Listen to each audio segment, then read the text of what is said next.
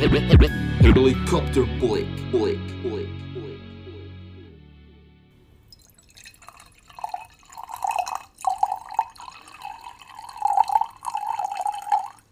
So, herzlich willkommen von der Toilette hier im Hotel. Oh Gott. Prost, wir müssen anstoßen. Cheers. Oh, das war. Mal gucken, wie, wie der Wein schmeckt. Ja. Ah, schmeckt wie gutes Leitungswasser, was Ja, wir in Wirklichkeit auch. hier auch trinken, ne? So, herzlich willkommen zu Helikopterblick, äh, unserem wunderschönen Laber-Podcast, diesmal aus dem wunderschönen Frankfurt am Main. Ich kannte Frankfurt immer nur von diversen Jams als Manhattan. Mhm. Und äh, ja, heute bin ich wieder alleine ohne Quincy am Start, aber ich habe mir jemanden dazu geholt, der Quincy heute mehr als gut vertreten wird, weil ich habe Eva Berten zu Gast. Jetzt müsste so Applaus eingespielt werden. Hallihallo. Hast du sehr gut gemacht. Eva, ähm, wir machen das am Anfang einfach so, die Leute kennen mich schon, die wissen, wer ich bin, aber wer bist du denn? Warum habe ich dich eigentlich eingeladen? Was Das- hat mich geritten? Das frage ich mich auch, was dich da geritten hat. Erklär mal, wer bist du, wo kommst du her? Äh, ja, ich bin äh, Eva Berten, ich bin 29 Jahre alt aus Mönchengladbach und ich bin Tanzfotografin und Tänzerin. Das ist schon echt krass. Ähm, ich verfolge Eva jetzt schon eine ganze Weile. Ähm, wir haben uns auch garantiert bei irgendeinem Red Bull Event, was weiß ich, Dance to Style, Safe.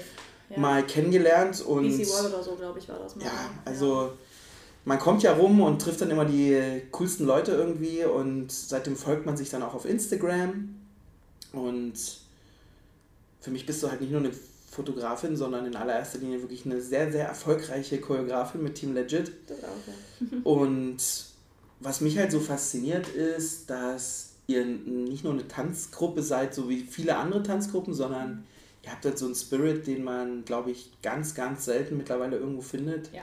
Weil es geht weit über diesen ganzen Wettbewerbscharakter. Man trainiert eine Choreo für den Wettbewerb hinaus, sondern ihr seid alle untereinander befreundet. Erzähl doch mal was zu Team Legit. Das würde mich einfach mal interessieren. Ja. Wer seid ihr? Wo kommt ihr her? Ja. Wie viele sind das? Wie seid ihr dazu gekommen? Ähm, wo wollt ihr hin? Und so weiter und so fort. Einfach mal so ein kompletter Abriss. Das würde mir Okay. total und unseren Fans bzw. Cool. Zuhörern bestimmt gefallen. Ja, gerne. Also ähm, ich habe so mit 17 angefangen zu unterrichten in der Tanzschule und die Tanzschule hatte halt so Formationsgruppen, aber so Standard-Latein und so weiter. Und ähm, ich habe dann irgendwann gedacht, so, ey, habt ihr nicht eigentlich auch Bock auf so eine Hip-Hop-Formationsgruppe für so DTHO, UDO, diese ganzen Meisterschaften halt, TAF und so weiter. Und die waren so, ja, mach mal. Also die hatten halt keinen Plan, die waren so, was immer du brauchst, mach einfach. So, und dann ähm, habe ich einfach so ein paar Mädels aus meinen Kursen zusammengecastet und wir hatten auch so einfach Casting in der Zeitung so angekündigt. Und dann habe ich angefangen mit so zwölf Mädels und die waren so zwischen 9 und 15 Jahren oder so. Und dann hatten wir eine, die war so 19, die war so die Rentnerin im Team irgendwie gefühlt. Ähm, irgendwie war das so eine ganz bunt gemischte Gruppe vom Alter her. Und das war halt ein absolutes Desaster. Also ich hatte halt keine Ahnung, was ich mache und es sah einfach kacke aus und also irgendwie war es so. Aber es hat halt Spaß gemacht. Hat direkt gemerkt, so die brennen da voll für und das war dann 2017, habe ich angefangen im Sommer und dann sollte 2018 die erste Saison sein. Da hatte ich halt eine Krebserkrankung und dann war erstmal so Saisonstillstand. Und die waren trotzdem so, ja, lass uns weitermachen. Ich habe trotzdem mit denen weiter trainiert und so. Und ja, wir sind da irgendwie so reingewachsen, wurden immer größer und größer und größer. Irgendwann habe ich halt das Ganze von der Tanzschule abgekapselt, weil die dann irgendwann doch nicht mehr so supportive waren. Und dann war es immer so, ja, schwierig halt, Trainingszeiten unter der Woche, abends 23 Uhr mit Kindern ist halt kritisch so, ne? Ähm, ich wollte halt Richtung Mönchengladbach gehen, weil ich da hingezogen bin, größeres Einzugsgebiet und ja, mittlerweile habe ich drei Gruppen, Team Legit Juniors, Team Legit Rookies und Team Legit. Wir sind mehrfacher deutscher Meister. Wir sind jetzt insgesamt über 74 Leute. Im Main-Team haben wir 32 Leute.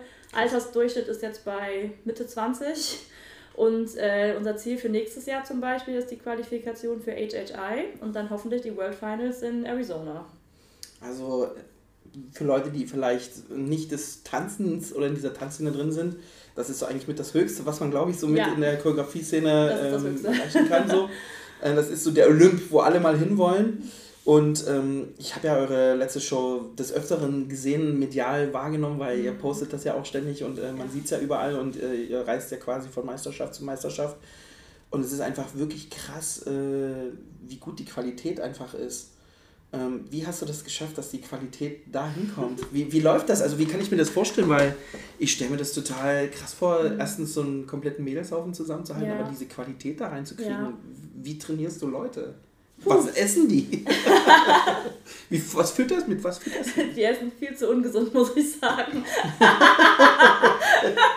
ich sage nur Training und eine Packung Katjes, aber naja, das ist ein anderes Thema. Aber das kennen wir alle. Ähm, ja, also so das eine ist ja der choreografische Aspekt. Ich meine, das liegt halt einfach so daran, dass ich halt mein ganzes Leben lang mich immer fortgebildet habe, das weiterhin noch mache und generell dadurch ich auch so viel unterwegs bin als Fotografin in der Tanzszene. Selbst wenn ich ein BC1 shoote, kriege ich einfach durch Musik und durch verschiedene Dynamiken so viel Inspiration für meine Choreografien, Heißt ja nicht, dass ich dann direkt Top Rocks einbaue oder was weiß ich. Wobei nächstes Jahr tatsächlich, wir haben Top Rocks drin. No Index darf mit uns gerade Top Rocks. Ich habe es gesehen, er hat einen Workshop ja, euch gegeben. Ja, Schaut auf jeden Fall an Biber No Index. Der drillt die gerade richtig. Einer hat direkt beim ersten Training Bein umgeknickt und Außenband gerissen. Kein Shoutout an No Index. ja, Alright. richtiger Struggle. Mit den Top Rocks überlegen wir uns nochmal. Aber ähm, ja, ich, also heißt ja nicht, dass ich direkt sowas einbaue, aber ich kriege halt die Inspo einfach so ne, durch diese verschiedenen Tanzstile, die ich halt shoote, das ist halt einfach genial, weil ich ja voll an der Quelle sitze und immer wieder diese Energy mit, mitnehme, sag ich mal. Ähm, und die Mädels, ja, ich muss sagen, ich glaube, das sind viele Faktoren, die zusammenkommen. Zum einen haben die einfach alle richtig Bock.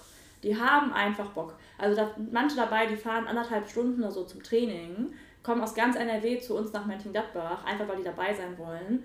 Ähm, die pushen sich gegenseitig extrem. Also wenn man mal live bei so einem Auftritt dabei ist und vorne sitzt, man hört die auf der Bühne die ganze Zeit sich anschreien gegenseitig, let's go, okay, ha, ha, ha, die ganze Zeit, du hörst halt... Also dieser Push ist die ganze ja, Zeit da. die ganze Zeit auch beim Training. Also wenn ich euch Videos zeigen würde, so einfach vom Training, man hört die Musik gar nicht auf dem Handyvideo, man die ganze Zeit nur diese Schreie hört beim Training schon. Das halt dreieinhalb Stunden lang durchgeht, diese Energy. Ähm, das, die sind einfach alle komplett Bühnenmenschen durch und durch. Die haben halt krasse Facial Expressions und so, ne? Ähm, weil du kannst dir die krassesten Tänzer der Welt anschauen. Also schau dir einen Majid an, aber lass das Gesicht weg. Also das Gesicht macht auch noch spannend, ne? Es sind halt ja. so voll die krassen Facial Expressions und ohne Facial Expressions sieht es einfach nicht so geil aus. It is what it is. Und ansonsten im Training, ähm, ich arbeite halt sehr viel mit Mindset. Also das eine ist halt Athleten aus, aus Tänzern zu machen, aber das, das denke ich liegt mehr an denen. Das müssen die halt hinbekommen, ordentlich zu trainieren, zu wissen, wie kriegen wir eine Choreografie synchron und so. Aber was an mir liegt, ist das Mindset. Mhm. Und womit ich sehr, sehr viel arbeite mit denen, ist, ich möchte, dass die ihr Warum, warum finden, sage ich immer dazu. Weil jeder hat ein Warum. Jeder sagt, okay, ich möchte Teil eines Teams sein, weil ich möchte gerne auf der Bühne stehen oder ich möchte halt Meisterschaften gewinnen oder ich möchte gerne mich zeigen, was ich kann. Aber ich sage denen immer, die sollen ihr Warum, warum finden. Also Warum möchtest du Meisterschaften gewinnen? Warum möchtest du zeigen, was du kannst? Warum möchtest du dich einer Gruppe zugehörig fühlen? Vielleicht, weil du in der Schule gemobbt wurdest und das nie vorher hattest. Oder vielleicht, weil du dir selbst was beweisen willst oder deinen Eltern was beweisen willst oder musst oder was weiß ich. Also es sind so viele tiefgründigere Sachen dahinter und das ist das, was uns wirklich antreibt. Und deswegen finde ich es immer wahnsinnig wichtig, das zu hinterfragen, was ist dein Warum, warum? Weil wenn du mal einen Moment hast, wo du nicht richtig durchpushen kannst oder das Gefühl hast, die Energy lässt nach, ist das, das dich halt weiter vorantreiben wird. Das ist ziemlich cool. Also ich habe das äh, selten gehört, dass Leute mit so einem Mindset äh, Tanzgruppen trainieren, weil ich mhm. weiß mal, gefühlt kommen die dann für ein, zwei Stunden, mhm. die üben irgendeine Choreo, gehen wieder nach Hause und das ist so das, das niedrigste Level, was man, glaube ich, machen kann, ja. dass die Leute so ein bisschen beschäftigt sind und, und damit vielleicht ein bisschen, vielleicht noch ein, zwei Stunden mit dem Kopf betun.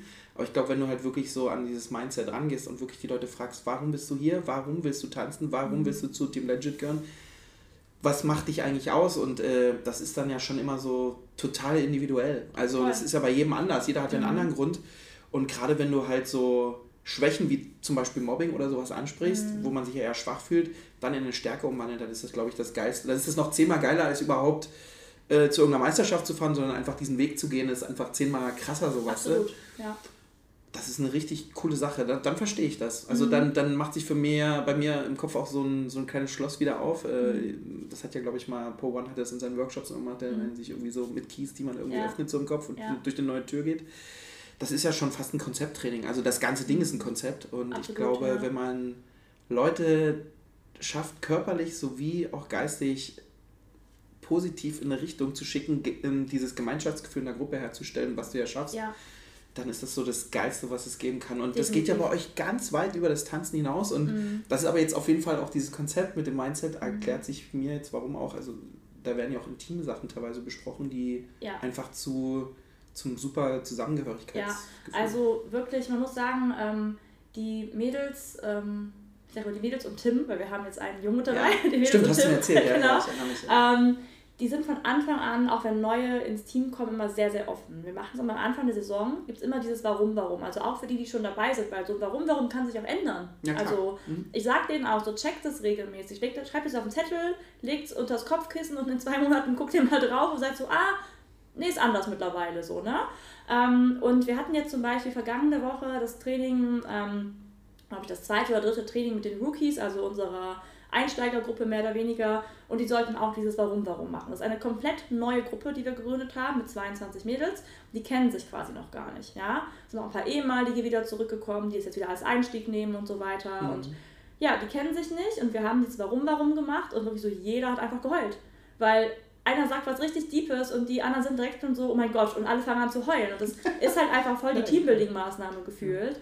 Ähm, und jeder zeigt auch direkt so ein Stückchen weit das Innere, also so sein Inneres und zeigt sich irgendwie verletzlich, was echt nicht immer leicht ist für viele. Aber ich glaube, man realisiert dadurch auch direkt, dass die anderen auch einen echt triftigen Grund haben, dabei zu sein. Und ich würde jetzt nicht sagen, dass man dafür so dann, ein bisschen wie so eine Bringschuld kommt, aber man weiß, okay, es geht hier nicht um mich, sondern die anderen haben auch Träume, die anderen haben auch was, warum die hier sind und für sich zu kämpfen lohnt. Und du bist plötzlich nicht nur für dich selbst da, sondern du weißt auch, dass deine Leistung auch dafür, mit, dafür mitverantwortlich ist, dass auch die anderen ihre Ziele erreichen. Und das finde ich halt wahnsinnig wichtig in so einem Team. Also was wir auch machen, wenn jemand zu spät kommt, pro Minute, die wir nicht vollzählig sind, macht das ganze Team 10 Liegestützen. Heißt, wenn jemand zu spät kommt, 10 Minuten, und wir erst nach 10 Minuten anfangen können, gibt es 100 Liegestützen für alle. Bis zu dem Moment, wo die sagen, ey Digga, komm mal pünktlich, wir machen wegen dir jede Woche 100 Liegestützen. Gab es das schon mal? Ähm, ich glaube, das Höchste, was wir hatten, war bei den Juniors tatsächlich mal 100 Liegestützen. Ja, die mussten da durch. Die haben dann 100? Also die haben es probiert wahrscheinlich 100 Ja, die haben es probiert und dann irgendwann haben wir gedacht, wir machen einfach Squats daraus. ja, okay, ja, okay. Man muss es, man muss es wahrscheinlich dann noch ein bisschen um, um ja, aber muss dann schon realistisch bleiben, aber vor allem bei Kids halt so, ne? Aber ähm, ich habe mal, ich, ach, ich weiß gerade leider gar nicht mehr, wie, wie er hieß. Ich habe mal UDO fotografiert, das ist ja auch so eine große Meisterschaft und ähm, die deutsche Meisterschaft habe hab ich geshootet. Und da war ein, ähm, ein Choreograf aus, ich glaube aus Utrecht, aus Niederlanden, eine ganz große Tanzschule und die haben super viele Formationsgruppen, die in Holland wirklich in allen, in allen Kategorien, in allen Altersklassen halt gewinnen. Und ich habe mit ihm halt darüber gesprochen und er hat immer gesagt, ey, wenn irgendwas schief läuft, so wird es sich anhört, das ganze Team muss halt darunter leiden. Wenn einer Scheiße baut, muss er wissen, dass das ganze Team darunter leidet und nicht nur er. Wenn die zu spät kommen, lass die alle Liegestützen machen. Ja, krass. So, ey. und da war ich so, okay, mal ausprobieren. Und von dem Moment an, also bei den Juniors hat es geklappt. Die sind alle immer pünktlich. Ja, es ist, also, wie gesagt, wenn, wenn alle sich so ein bisschen öffnen und die eigenen Egos sich alle dann auf so Ja. einer Ebene befinden, wo die Ja. alle gleich sind, Ja. weil sie merken, oh, da hat sich jetzt jemand verletzlich gezeigt und dann auf der anderen Seite andere Leute öffnen sich dann vielleicht mehr, weil sie sehen, da hat sich jemand geöffnet, also alle bewegen sich so auf demselben Level, dann macht das auch wieder Sinn. Das ist wieder so eine Maßnahme, krass. Ja. Das ist Mhm. eine Sache, die habe ich noch nie im Kopf durchgespielt, aber die machen voll Sinn, wenn du die so erzählst. Ja, ne? was ich aber auch sagen muss, ich war ja selbst halt in super vielen Formationstanzgruppen und Crews und so und ich habe halt ganz oft gemerkt, dass ähm, innerhalb der Gruppen halt voll der Konkurrenzkampf war oder so oder auch teilweise irgendwie die Trainer versucht haben, was ich nicht verstehe, bis heute nicht, Leute gegeneinander auszuspielen oder manche waren irgendwie nicht so motiviert wie andere. Es war nie so irgendwie, dass alle so diesen gemeinsamen Nenner hatten, was die Motivation anging. Und ich habe irgendwie für mich festgestellt, es steht und fällt mit dem Trainer tatsächlich. Mhm. Ähm, ich habe so eine Seite, kennst du bestimmt Masterclass, sagt ihr das Mhm, was? ja. Die Webseite? Ja, ja. Super interessante ähm, Videos gibt es darauf. Und da war so ein Video von, oder eine Masterclass halt von einem Coach aus Amerika, ich muss den Namen mal raussuchen, das könnt ihr vielleicht gleich mal googeln. Ähm, der ist äh, Coach für ähm, ein College Basketball Team, Mhm. die irgendwie sechsfacher National Champion oder so sind in Amerika, ähm, für ein Frauenbasketballteam. Und der macht die halt zu absoluten Basketballgranaten. Und dieses, dieses, dieses Coaching mit dem, ich fand das so spannend, was er halt da gesagt hat, weil er gar nicht so auf die einzelnen Leute individuell eingeht, sondern er geht immer auf das Gesamte. Also wenn mit einer Person was schief geht, redet er immer mit der Person darüber, was das fürs Team bedeutet. Und er muss immer gucken, wie kriegen wir das hin, dass das Team wirklich weiß, okay, wir müssen hier zusammenhalten. Und was ich den Mädels immer sage, bevor wir auf die Bühne gehen, also wir haben wirklich so Ritual, bevor wir auf die Bühne gehen. Ne? Wir gehen erstmal alle zusammen die Choreo nochmal durch. Ähm, die stellen sich hin und äh, schließen die Augen, visualisieren. Ich gebe denen halt so ein paar Sachen, die ich denen sage, dass sie sich so vorstellen sollen, wie die jetzt gerade die Show gerockt haben und das Publikum gibt den Standing Ovations und alle flippen von aus und dieses Feeling sollen die sich so quasi vor Augen halten. Und das halt dann meistens, während die anderen schon, also die Konkurrenz schon auf der Bühne steht. Ne? Mhm. Also man muss halt dann quasi echt alles ausblenden, sich voll fokussieren, visualisieren. Und so dann wir machen so ein kleiner Dankbarkeitskreis, wo wir uns echt so an die Hand nehmen und einfach halt nochmal uns wirklich gegenseitig bedanken dafür, weil ich bin der Meinung, also jeder kann Solo tanzen, aber was wir mit dem Team halt leisten, das sind Dinge, die man halt individuell nicht hinbekommt. Du kannst nicht alleine, alleine äh, einen Stunt machen, wo ja. du dich drei Meter in die Luft schmeißt. Du kannst nicht alleine eine Hebefigur machen, das ist einfach nur ein Sprung in die Luft. Du kannst so, auch ne? alleine nicht die ganze Bühne so Ja, das ist es halt so. Und deswegen, ähm, also als Team machen wir das, was man halt alleine nicht hinbekommen würde. Und deswegen sollte man da echt dankbar für sein, so ein Team zu haben. Und ähm, ich finde halt auch, und das ist so eine Sache, die habe ich auch bei diesem, dieser Masterclass halt irgendwie für mich so herausgefunden und auch als ich so habe Revue passieren lassen, was so in den ersten zwei, drei Jahren Team Legit nicht so gut funktioniert hat und auch ähm, was in den Crews, wo ich vorher war, nicht so gut funktioniert hat, es steht und fällt mit dem Coach. Es ist einfach so. Wenn in, in der Gruppe irgendwie scheiße läuft, man sich daneben verhält, nicht motiviert ist und der Coach sagt nicht bis hierhin und nicht weiter, dann zieht sich das durch. Dann ist das wie so ein Virus, der sich durchzieht und irgendwann sind alle auf dem Trip dann werden noch mehr irgendwie faul, kommen nicht zum Training oder noch mehr kriegen mhm. irgendwie ja. eine schlechte Attitude oder ich so. Voll bei dir. Und du musst da einfach halt Maßnahmen ergreifen. Und das war echt schwierig für mich, weil ich bin so ein absoluter People-Pleaser. Ich äh, bin voll harmoniebedürftig. Ich kann das gar nicht ab, mit Leuten irgendwie ernst zu reden und so. Ich finde das ganz, ganz schlimm. und ich muss das echt lernen. Ja, klar. Und ähm, das Ding ist auch, mittlerweile höre ich halt richtig krass auf mein Bauchgefühl. Also wir haben jedes Jahr so ein Casting und wir hatten es dieses Jahr auch, da waren echt ein paar richtig krasse Tänzerinnen, aber die haben mir so einen Vibe gegeben, wo ich mir dachte so, boah, ey, ihr könnt noch so gut tanzen. Das kann ich nicht jeden Sonntag beim Training. Nee, das wird einfach jedes Team kaputt hauen hm. mit dieser Attitude. Das klappt nicht. Ja, und wenn ich auch merke, auch selbst in der laufenden Saison habe ich schon Leute rausgekickt. Ne? Also ich habe einmal zwei Wochen vor der Europameisterschaft vier Leute rausgeschmissen, weil die sich scheiße verhalten haben. Dafür haben wir halt dann Springer und dann haben wir die Springer getanzt. Haben trotzdem, die, die trotzdem, können, die können sich dann auch beweisen, so, ne? Die ja. Kann, das ist ja dann auch, das ist ja wie in einem Fußballteam so. Ja. Wenn der Joker eingewechselt wird. Und war trotzdem ein stabiler vierter Platz bei der EM. Also hat trotzdem funktioniert so, deswegen. Das spricht ja dann dafür, dass die Springer nicht so schlecht gewesen sind. Ja, auf jeden Fall.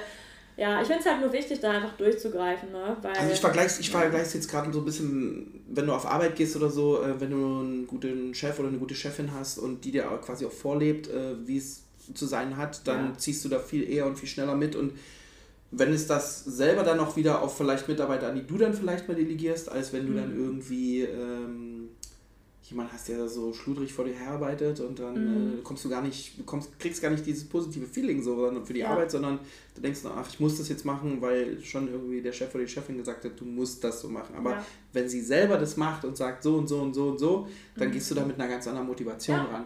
Und wenn du das dann noch natürlich mit äh, Konzepten fütterst mhm. und so Coaching-Maßnahmen da noch äh, mit reinbutterst, mhm. dann äh, bekommt das Ganze halt diese Qualität, wo ich eigentlich gerade hin wollte. Ja. Und das, dann erklärt sich mir das mhm. äh, total gut. Ja. Ähm, was aber auch noch was ja. sagen muss, was echt so ein richtiger Hauptfaktor von dem Ganzen auch war, war so zu merken, ich dachte am Anfang immer, ich müsste so perfekt sein. Also die ersten mhm. zwei, drei Jahre habe ich gedacht, so, boah, ich muss halt jetzt hier so Coach sein. Ich darf mir nicht anmerken lassen, wenn irgendwas nicht funktioniert. Äh, ich muss immer so tun, als wenn alles super läuft. Und ab dem Moment, wo ich gedacht habe, fuck it, so, du bist jetzt einfach authentisch du selbst. Wenn du auch mal einen Scheißtag hast, dann sagst du auch, hey Mädels, ich habe einen Scheißtag ich brauche eure Energy jetzt, gebt mir die. Ich gebe euch die spätestens in einer Stunde dreifach zurück, aber erstmal brauche ich eure Energy. Es funktioniert. Und ab dem Punkt, wo ich gemerkt habe, boah, du musst einfach nur menschlich sein, ähm, hat sich das komplett geswitcht. Also ich bin sogar an einem Tag, wo ich einfach gerade frisch eine Trennung durchgemacht habe, an demselben Tag zum Training gegangen und habe vier Stunden Training durchgeballert. Habe erst am Anfang von allen eine Gruppenumarmung bekommen, kurz geheult und dann da rausgegangen mit dem geilsten Gefühl ever, weil ich dachte, boah, zum Glück bist du zum Training gegangen was ein Feeling. Fuck you. Das, das war so irgendwie. Wenn du diese Struktur diese aufbaust mit deiner, mit deiner Gruppe ähm, ja. und du denen das halt vorlebst und denen ja. auch äh, die ganzen Methoden mit an die Hand gibst, ähm, dann sind die irgendwann genauso weit, um dir da quasi ein Stück weit auch das zu, zurückgeben zu können, ja. was du denen quasi so gezeigt hast. Und das ist halt, das Schöne ist ja, das ist eigentlich beim Tanzen, also egal ob du Skateboard fährst oder tanzt oder sonst irgendwas mhm. machst, wenn du an irgendwas dran bleibst und äh, am besten noch mit Freunden das machst, äh, mhm. die oder die zu Freunden werden, wenn man sich am Anfang noch nicht kennt, ja. ist ja erstmal dahin äh, ja. gesagt so, dann äh, wird es irgendwann gut. Mhm. Und die Frage, wie schnell und äh, ob es dann richtig gut wird oder nur so auf einem Level ist, wo man mit zufrieden ist oder noch drüber hinausgehen kann, das kann jeder so ein bisschen selbst entscheiden. So, ja. ne?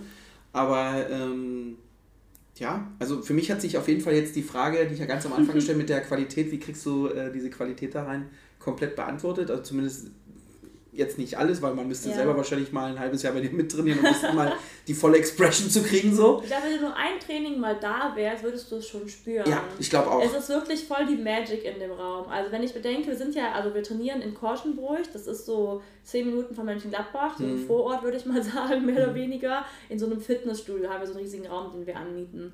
Und ich habe da früher schon Workshops organisiert, habe dann so Leute dahin geholt, die dann einfach da unterrichtet haben, um die Community vor Ort ein bisschen zu pushen. Aber es war gefühlt nie jemand da, weil da einfach nicht so viele Tänzer sind. Du gehst erst wieder Richtung so Krefeld, Düsseldorf, Köln, da hast du die Leute und wir sind so in der Mitte und da ist gefühlt irgendwie nichts. So. so ein kleines Kaffee. Ja, und ich habe da halt früher in Gladbach in so einer kleinen Tanzschule getanzt, vorher halt Nettetal, wo ich groß geworden bin. Übrigens, äh, FC ist auch aus Nettetal, also Same Hood, ganz kleines Dorf. Super lustig eigentlich. Geil. Und ähm, ja, irgendwie, da war, da war nie was. Und vor zwei Wochen hatten wir so ein Training und ich habe das so gesehen. Ich gucke meistens, stelle ich mich so hinter die und schaue dann so über die Formation hinweg in den Spiegel, damit ich das Gesamtbild mhm. sehe. Und das war das zweite Training erst für die neue Show. Und die ziehen gerade so schnell durch und auch die ganzen neuen, also wir hatten noch nie so ein starkes Team wie dieses Jahr. Nächstes Jahr wird nochmal anders. Und ich habe das gesehen und ich stand da, ich einfach gelacht. Und dann habe ich so einfach nur so die Hand vors Gesicht geschlagen und die waren alle so, oh Gott, war so schlimm. Und ich war so, nee, ich, ich, ich weiß gerade nicht, ob ich lachen oder heulen soll. Es ist, es ist gerade zu viel für mich, das hm. zu verarbeiten, weil ich hier in dieser kleinen Tanzschule vorher getanzt habe und hier war nichts Cooles, weit und breit nichts. Und wir trainieren gerade für HHI, Leute. Seht euch das mal rein. Wir wollen zu HHI und guck mal, wie krass ihr seid.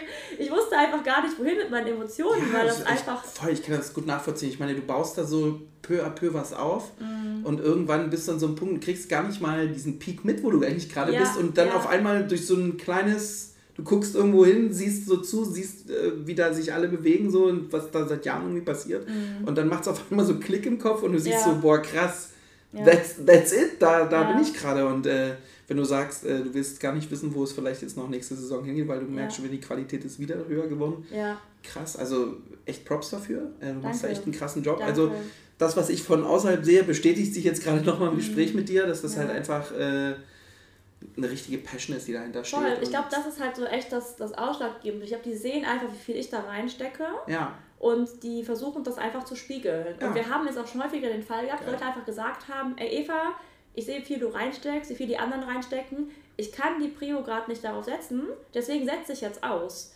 Also viele von denen versuchen wirklich auf ihr Ego zu verzichten, wenn sie halt merken, sie werden dem Team gerade nicht gerecht oder es ist halt nur fair. Aber das das musst du erstmal schaffen, das Leute das von sich aus einsehen, weil sie halt merken, boah, das Team hat einfach ein krasses Level. Ja, das fängt beim Warum, ja. Warum an. Voll, das ist das Warum, Warum, absolut. Genau, ja. das, das ist dann so die Quintessenz hinter, hinten raus. Da, aber das ja. ist ja das Gute, dass Leute, ich will nicht sagen, das ist ja kein Verlieren, wenn man aussitzt, sondern es ist ja eine super Stärke eher zu sagen, ähm, ich, ich kann gerade nicht dem gerecht werden, wo ich eigentlich meinen eigenen Anspruch und mhm. den des Teams gleichzeitig sehen würde dann setze ich lieber aus und gucke, dass ich vielleicht dann noch härter besser wiederkomme oder zumindest auf andere Art und Weise supporte Voll. oder wenigstens, ne? Ja. Also mega cool. Ich finde es halt sehr reflektiert, also es ist sehr, sehr erwachsen und auch, super, auf jeden ja, Fall. sehr gut auf jeden Fall sowas, so eine Erkenntnis zu erlangen, ja.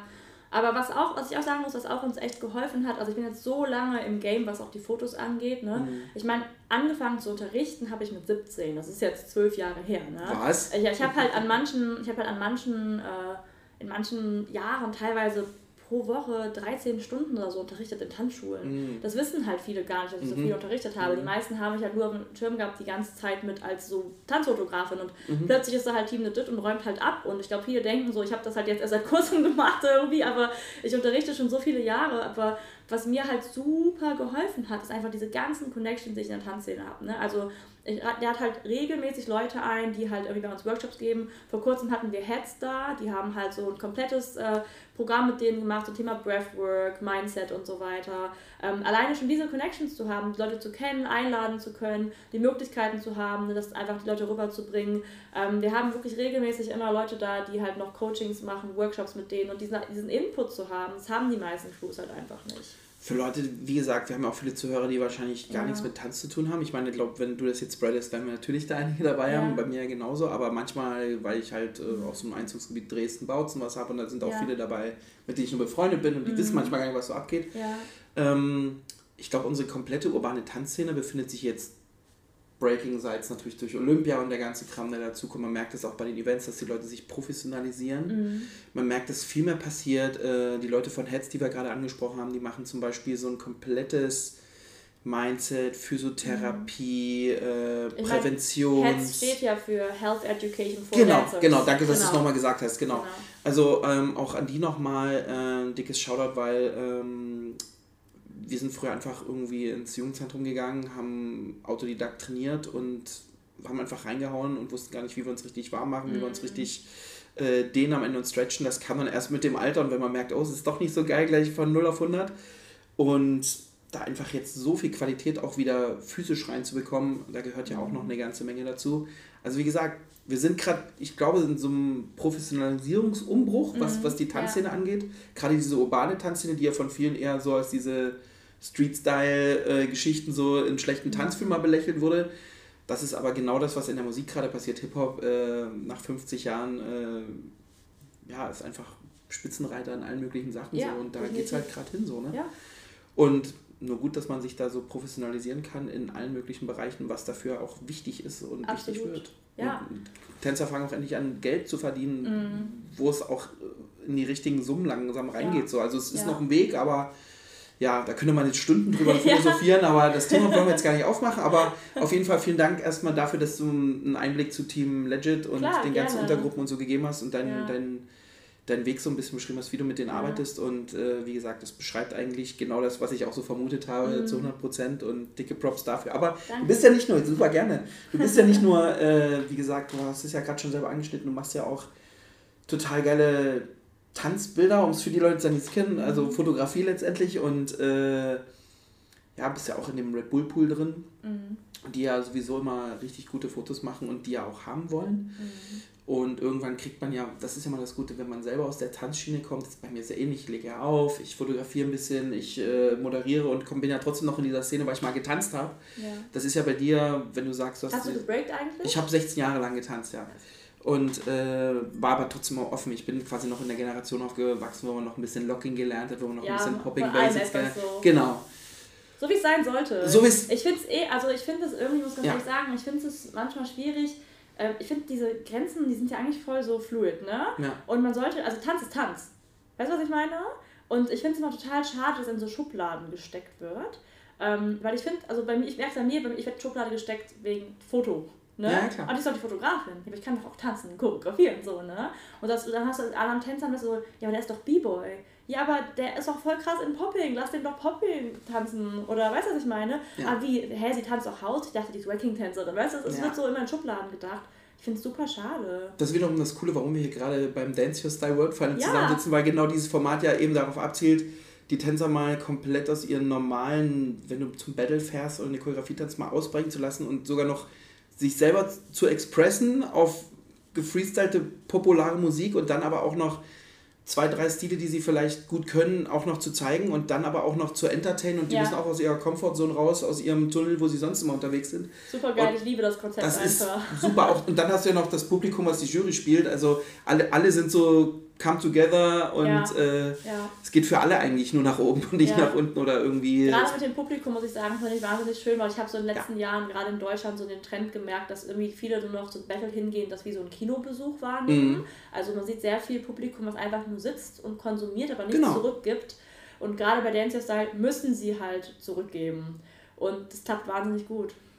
Also da habe ich jetzt zum Beispiel von Fausan äh, vom Underground Soul Mhm. Cypher gehört, dass die jetzt auch ein Battle-Konzept haben, wo die quasi alle, die beim Battle mitmachen, sich gegenseitig judgen lassen. Uh, Das heißt, alle judgen sich selbst. Und wenn dann halt äh, jemand aus deiner Crew dich halt judgt, weil du auch mitmachst und du siehst, er gibt halt hohe Bewertungspunkte, dann kann man direkt hingehen und sagen, warum hast du höhere Bewertungspunkte gegeben, weil er in deiner Crew ist oder was? Du zwingst quasi die Leute dazu, dass alle hingucken müssen und alle fair bewerten und dann ergibt sich nach drei, vier Veranstaltungen ein Ranking. Aber da müsste man Fauser nochmal fragen. Aber genau das ist es sich halt. Ich spannend glaube, das ist das. Geile beim Dance to Style, dass das Publikum eben nicht nur konsumiert, sondern eben genauso zugucken muss und Jury spielt und auf die Details achten muss Ja. und letztendlich nicht nur hinguckt, äh, was macht er der technisch, was sie vielleicht gar nicht manchmal verstehen, Mhm.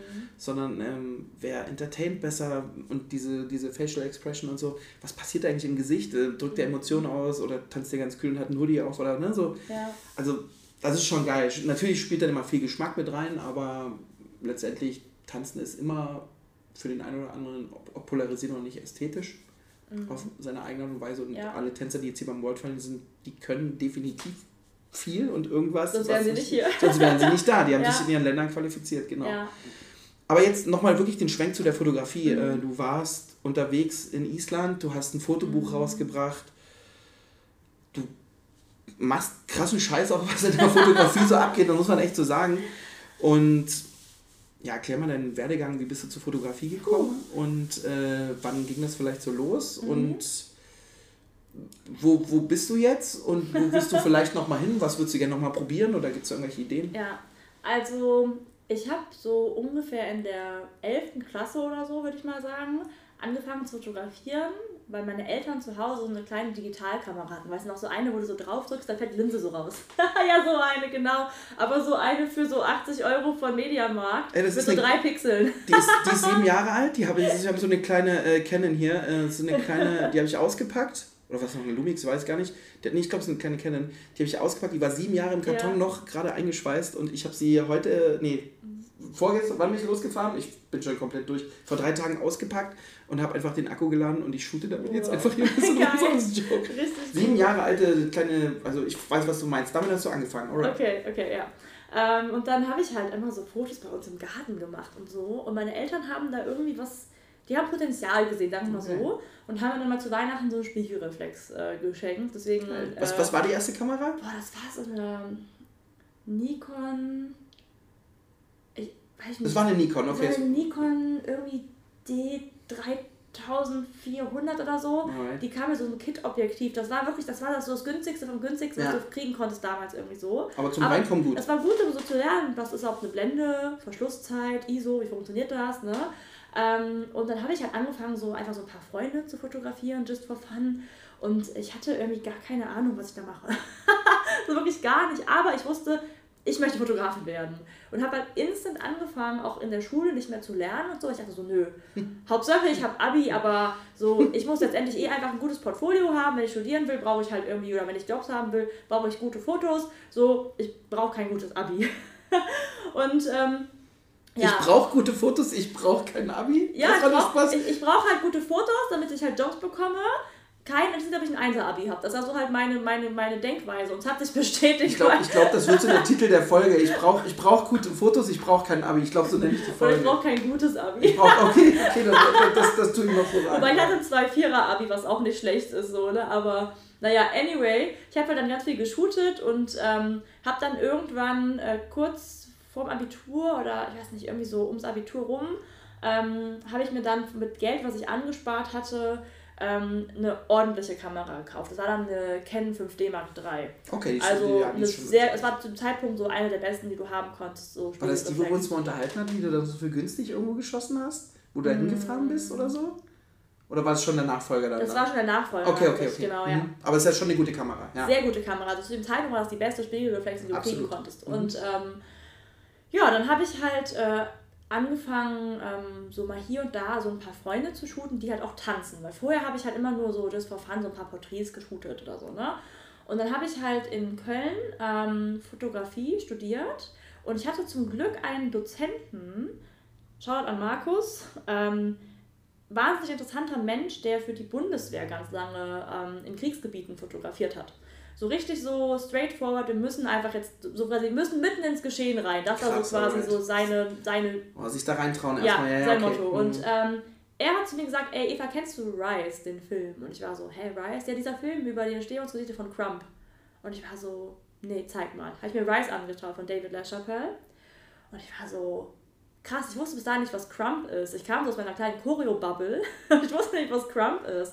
Und dann habe ich so ganz blöd einfach gegoogelt Crump NRW und habe die Seite von EBS gefunden, European Bug Session, von mhm, Kid mhm. Eyes ja, und ja, äh, Kofi, das Event. Und habe die einfach angeschrieben auf Facebook, so, hey, kann ich shooten bei euch?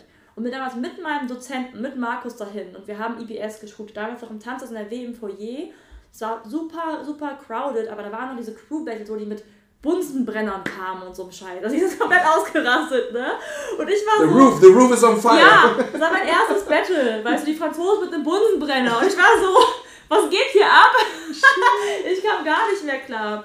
Und ähm, im selben Jahr, das war 2000, ähm, 2014 war das, nächstes Jahr bin ich zehn Jahre dabei, ähm, bin ich dann im selben Jahr nach LA geflogen. Also da, man muss sagen, davor das Jahr war ich im Urban Dance Camp, habe mal so ganz viele Tanzcamps besucht, wo ich selbst halt Choreo, Classes so genommen habe, hatte meine Kamera mit und just for fun so ein paar Leute geshootet, die mittlerweile halt sehr groß sind. Zum Beispiel äh, Baiba Klins aus, mhm. ähm, aus Lettland, die glaube ich auch jetzt kommt mhm. hier dieses, äh, diese Woche, ja. äh, weil die glaube ich Host war beim Dance Your Style in, ähm, in Lettland. Ich habe sie zum Beispiel geshootet, da war Baiba selbst noch nicht mal irgendwie so famous, hat noch nicht ihre Classes gegeben, war selbst noch irgendwie da so Schülerin. Okay, und dann wächst man so miteinander. Genau, man wächst so miteinander, man hat halt da schon dieses Network aufgebaut, mit, da war ich 17 oder mhm. 18, also ich habe dann halt da schon dieses Network aufgebaut, was mir bis heute halt noch hilft weil die Leute damals auch selber noch so dabei waren, sich selbst aufzubauen und wir uns gegenseitig so hochgepusht haben.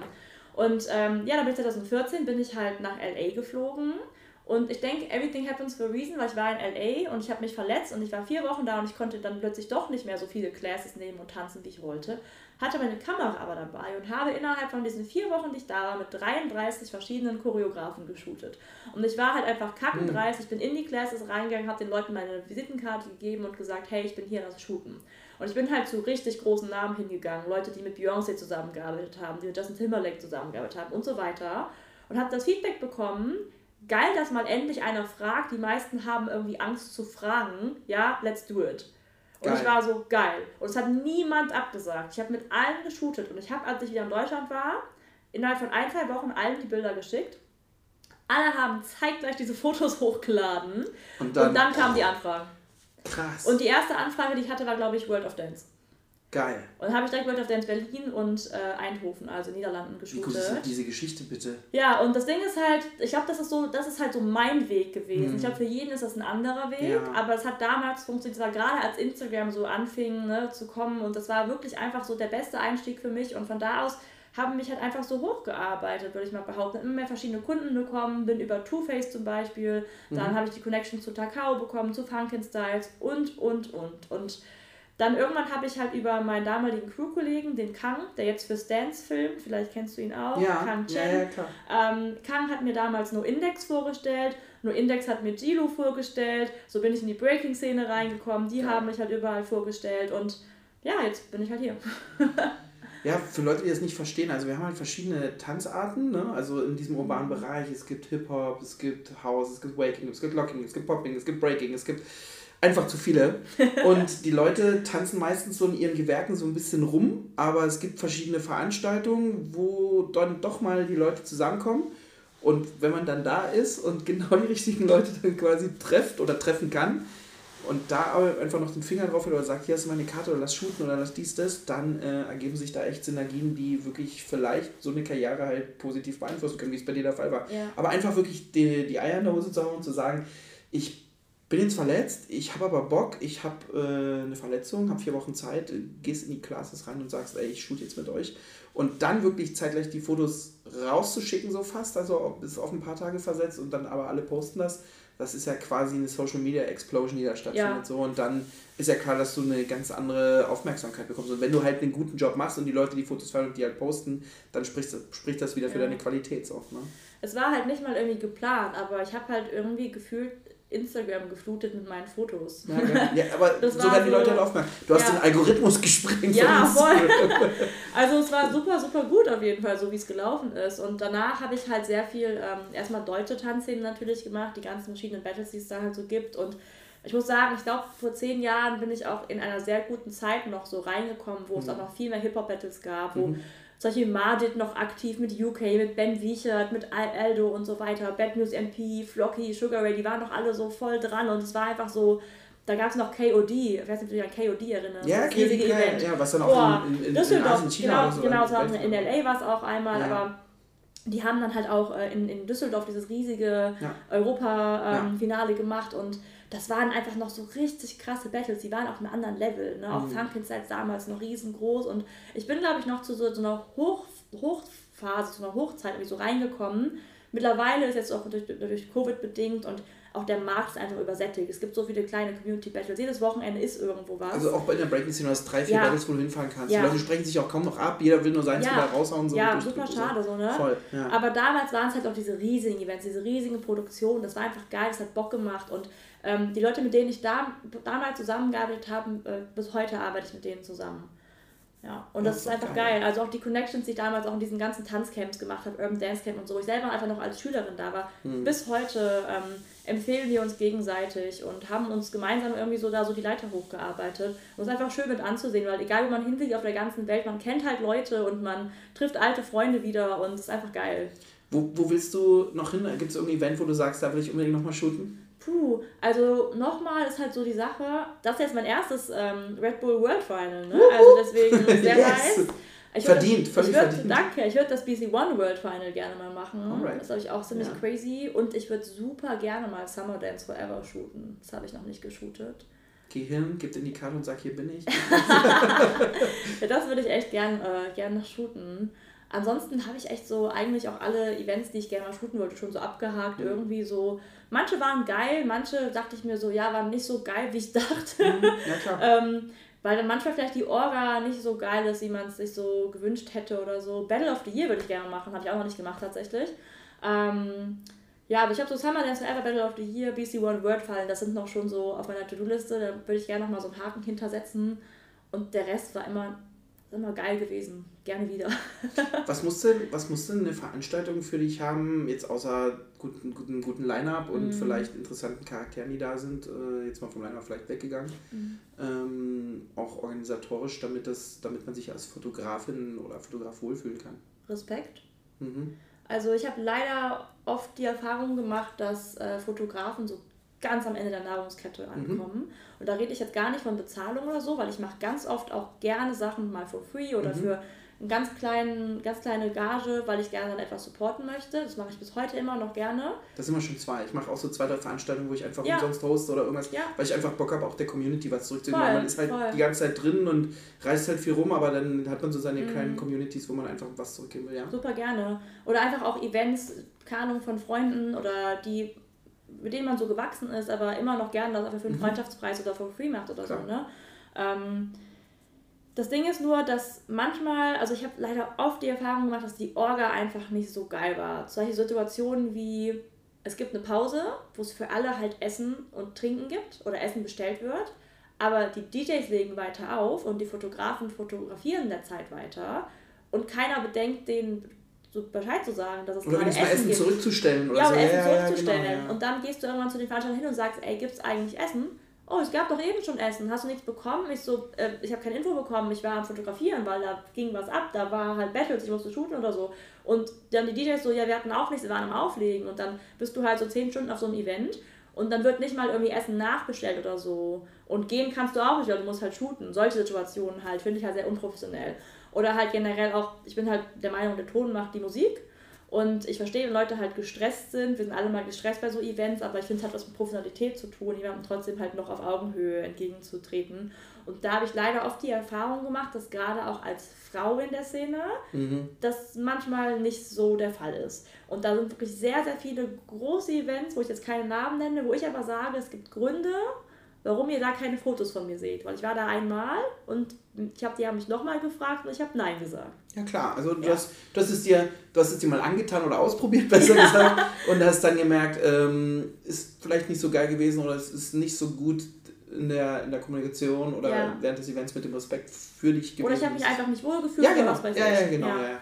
Okay, krass. Ja, okay. Aber das, das sind ja so Basics, die man eigentlich drauf haben sollte. Aber ich verstehe, dass es dann äh, bei solchen Events dann manchmal vielleicht hinten runterfällt. Also mhm. Also verstehe ich nicht, besser gesagt. Mhm. Aber ich finde es dann halt schade, dass, dass, dass dann die Qualität leidet, weil letztendlich, wenn du einen geilen Flyer für nächstes Jahr haben willst, äh, mit einem Tänzer vom Vorjahr drauf, dann hängt das nur mit, funktioniert es nur mit den Fotos. Wenn ja. du in, eine gute Social Media Nacherstattung haben willst, dann mhm. funktioniert es über Fotos ja. und nicht über, äh, natürlich auch über Videos, wenn du jemanden wie Stans oder so ja. dabei hast, die halt, äh, schau dir Sarah an, äh, Travis, die einfach viral gegangen ist, weil sie sie auf dem im richtigen Moment halt irgendwie gefilmt haben und äh, viral gegangen ist und sie dann 100.000 Follower mehr hatte. Ja. Da können wir jetzt auch ein Fass aufmachen, das ja. wollen wir jetzt auch nicht.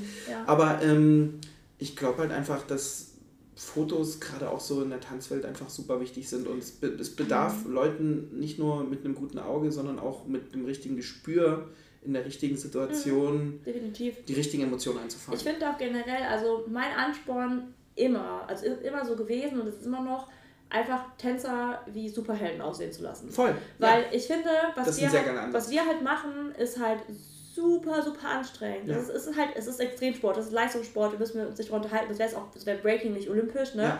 Es ist einfach super, super schwierig. Es ist stundenlange, jahrelange Arbeit und Training, was dahinter steckt. Und es sieht einfach hinterher super smooth und easy aus. Aber das muss man einfach im Foto oder auf dem Video auch erkennen, was das, also was das für eine krasse körperliche Leistung einfach ist, die wir da einfach zeigen. Und ähm, ich finde, wir Fotografen und Videografen, also heutzutage gefühlt jeder hat eine Kamera oder mhm. ein gutes iPhone, was irgendwie geile Videos machen kann und so.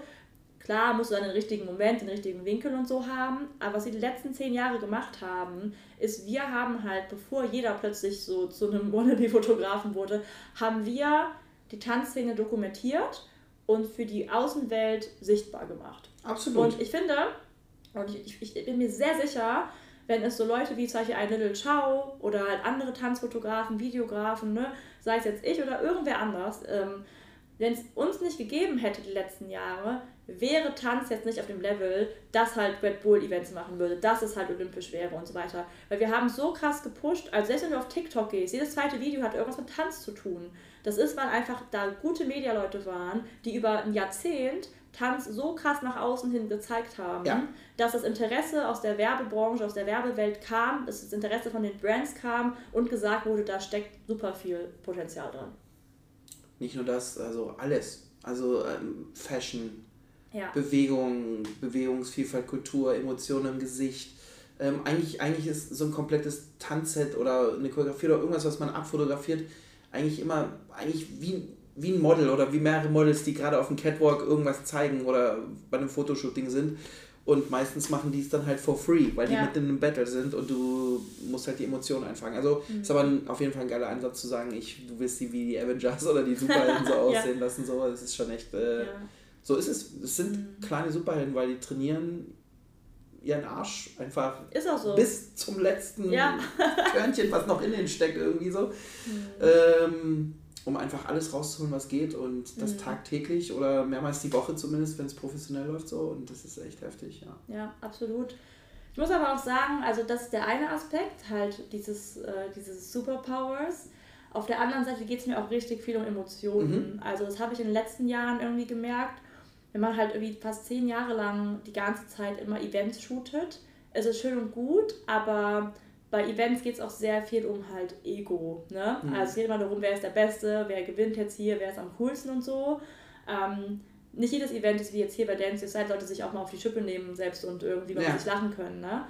Und ähm, an irgendeinem Punkt habe ich irgendwie für mich gemerkt, dass es schön ist, diese Events zu shooten, aber irgendwie ist es dann doch immer so same, same, but different. Es ist irgendwie das Gleiche so ein bisschen, keine Ahnung, ne? mhm. ne? Und dann fotografierst du halt etwas, es wird auf Instagram hochgeladen, der Algorithmus wird kurz, kurz gefüttert und am nächsten Tag gerät es halt gefühlt in Vergessenheit. Mhm.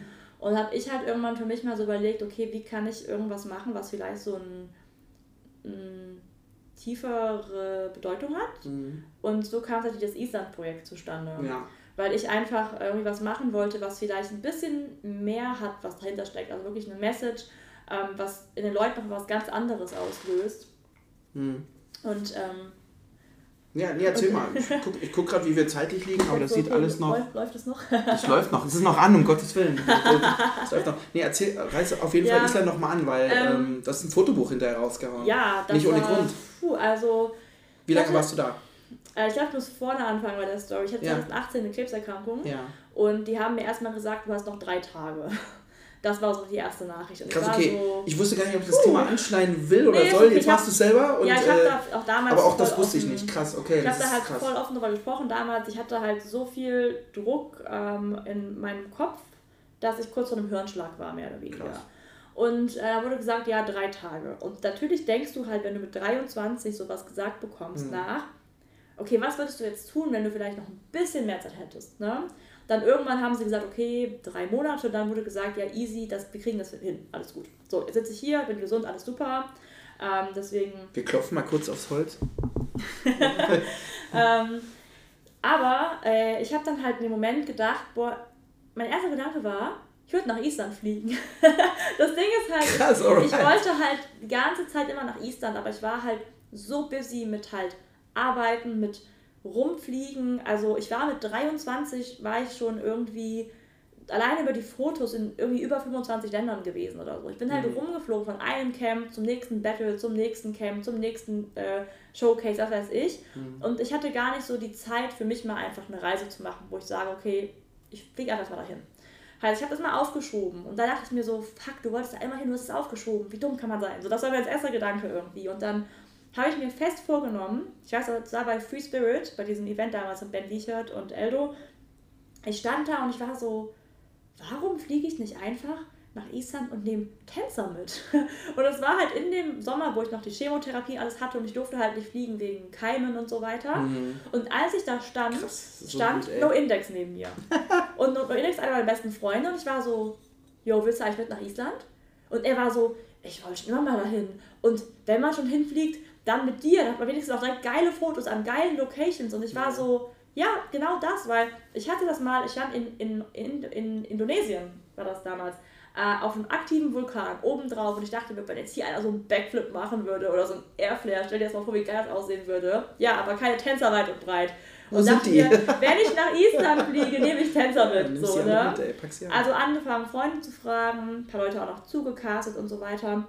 In dem Moment, wo ich gesund war, ähm, habe ich äh, gesagt, okay, wir buchen jetzt.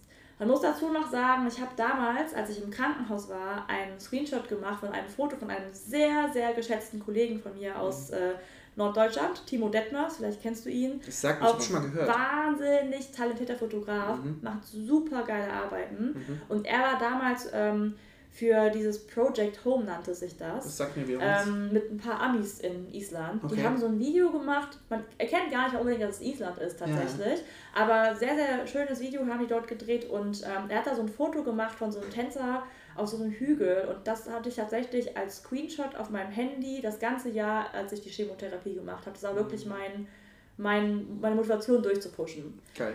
Und ähm, dann habe ich, äh, dann haben wir halt gebucht für April 2019 und wir waren so, okay, geil, let's go. Eine Woche bevor wir fliegen wollten, ist die Airline pleite gegangen. Wir so, okay, neue Flüge, 3000 Euro. Nee, Digga, komm, ich verschieben. Neu gebucht für April 2020. Wir wissen alle, was dann kam. Covid. Wir dann halt gedacht, okay, komm, wir stornieren wieder alles versucht das Geld zurückzubekommen von den ganzen Hotels, hat alles geklappt, wir haben neu gebucht. Also ich habe... Alle guten Dinge sind drei. Ne? Heißt, ich habe wirklich jedes Mal für neun Leute die komplette Reise storniert und neu gebucht. Ai, ai, ai. Ja, neu gebucht für September 2020. Wir dachten, ja, bis da ist die Grippewelle vorbei. ja, edgy bitch. Wird wieder gebucht für April 2021. Da war das Problem, dass du nur nach Island reingekommen wärst wenn du dann vor Ort erstmal irgendwie zehn Tage in Quarantäne, Quarantäne. gegangen wärst, hm. ja, hätte das Budget komplett gesprengt. Heißt, wir haben dann ein fünftes Mal gebucht. Ich habe fünfmal diese Scheißreise gebucht. Krass, alle guten Dinge sind fünf. Alle guten Dinge sind fünf. ja, und dann sind wir halt jetzt endlich im äh, April 2022 geflogen. Wie viel wart ihr? Neun, neun Leute. Neun Leute, Das ja. war ich, das war der Kang, der hat ja so super mhm. geilen Film auch gemacht. Ähm, Juli, die mir assistiert hat und hinterher auch die Ausstellung kuratiert hat. Und dann halt nochmal sechs Tänzer. Neun, ja. und ähm, wahnsinnig geiler Cast an Tänzern. Mhm. Und das Gute an dieser ganzen Zeit, die wir hatten, ist, dass wir viel mehr Zeit hatten, uns, uns damit zu beschäftigen, was genau wir eigentlich shooten wollen. Weil ursprünglich war geplant, wir fliegen dahin mit Freunden, die einfach alle ihren Stuff machen. Wir teilen unsere Kunst miteinander vor Ort und haben geilen Content für mhm. Instagram, TikTok, whatever. Letztendlich habe ich eine äh, Freundin von mir ins Boot geholt, die Designerin ist. Die hat aus äh, Altkleidern, die wir halt auch in der Tanzszene gesammelt haben und so mhm. weiter, und aus weggeworfener Fast Fashion hat sie neue Streetwear gemacht, hat das recycelt, upcycled, neue Sachen draus genäht und ähm, ja, haben super geile Kollektionen daraus gemacht und haben halt wirklich Island, was ja so das jüngste Land in der Entstehungsgeschichte immer noch ist und immer noch so in der Evolution eigentlich immer weiterentwickelt, es stellt ja so ein bisschen so diese rohe Naturgewalt dar, so wie unsere Erde halt vor weiß nicht wie vielen tausenden Jahren aussah. Zum Beispiel so ein Wasserfall, der sich ne? so anhört wie. Das war der perfekte Moment, um nochmal Wasser nachzukippen. Wasserfall hört sich ein bisschen lauter an, aber der Versuch hat gezählt. Ja, ich wollte noch was zu trinken nachschütten. Naja, wir haben halt Island einfach ähm, genommen und als diesen Ursprung der quasi aller unserer Ressourcen, die wir haben, ähm, dargestellt. Und äh, wie kann man Ressourcen besser nutzen und auch einfach viel mehr im Einklang mit der Natur sein. Und dieses Projekt ist so unter die Haut gegangen. Also vor Ort, es war krass, wir waren, glaube ich, alle von uns waren wie zehn Tage kein einziges Mal richtig am Handy. Wir haben, außer nur Index, der alles gefilmt hat und seinen Vlog gemacht hat, auch sehr empfehlenswert. Mhm. Ähm, aber wir waren einfach so into it. Also viele von uns, ich weiß auch ganz genau, Anti, Anti Calypso mhm. und äh, John Sky, die hatten super viele krasse Outfits dabei, wollten ihre TikTok-Sachen durchziehen. Die haben genau zwei Tage durchgehalten, bis sie gesagt haben, ey, dieses Projekt hat so viel mehr Wert als TikTok.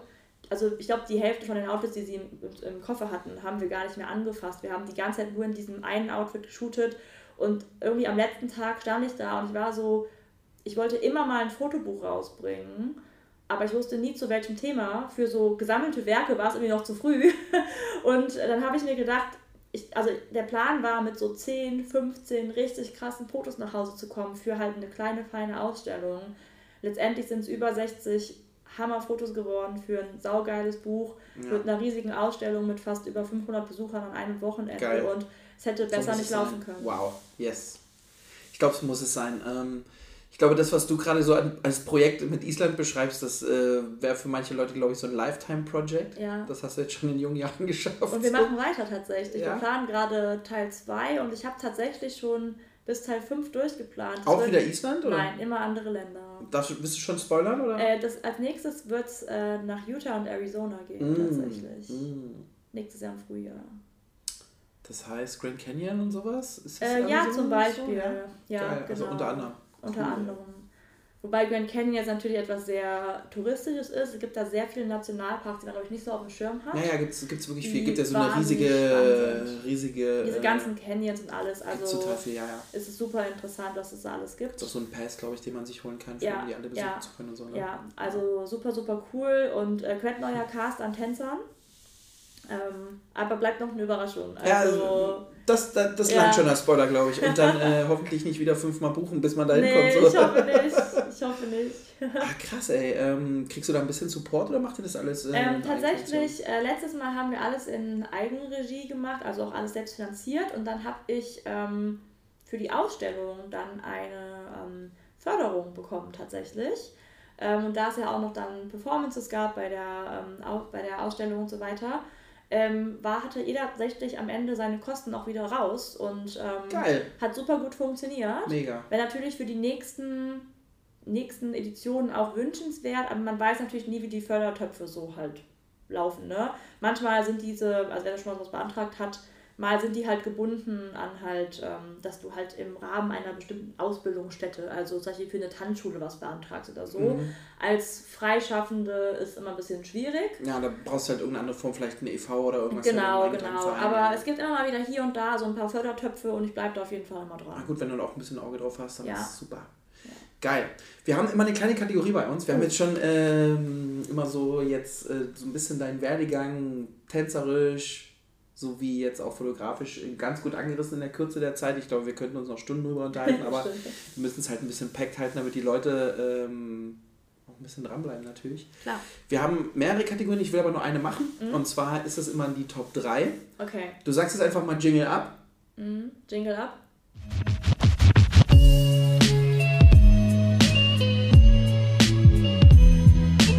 Unsere Top, Top, Top Top, Top, Top 3.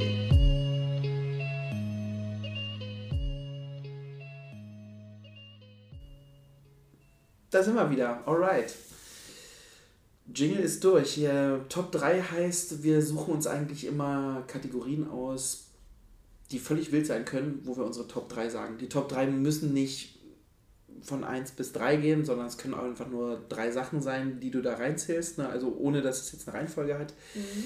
Ich würde gerne drei Stories haben. Ich muss dann auch meine Top 3 dazu sagen, deswegen okay. muss ich das ein bisschen generell. Mhm. Ich hätte gern, weil es immer cool ist, auch so ein bisschen über Stories zu reden, deine Top 3 positiven oder auch Fail-Stories äh, im Bereich Fotografie und Tanzcrew geschehen. Uh. Wenn du nicht anfangen willst, kann ich auch anfangen mit einer.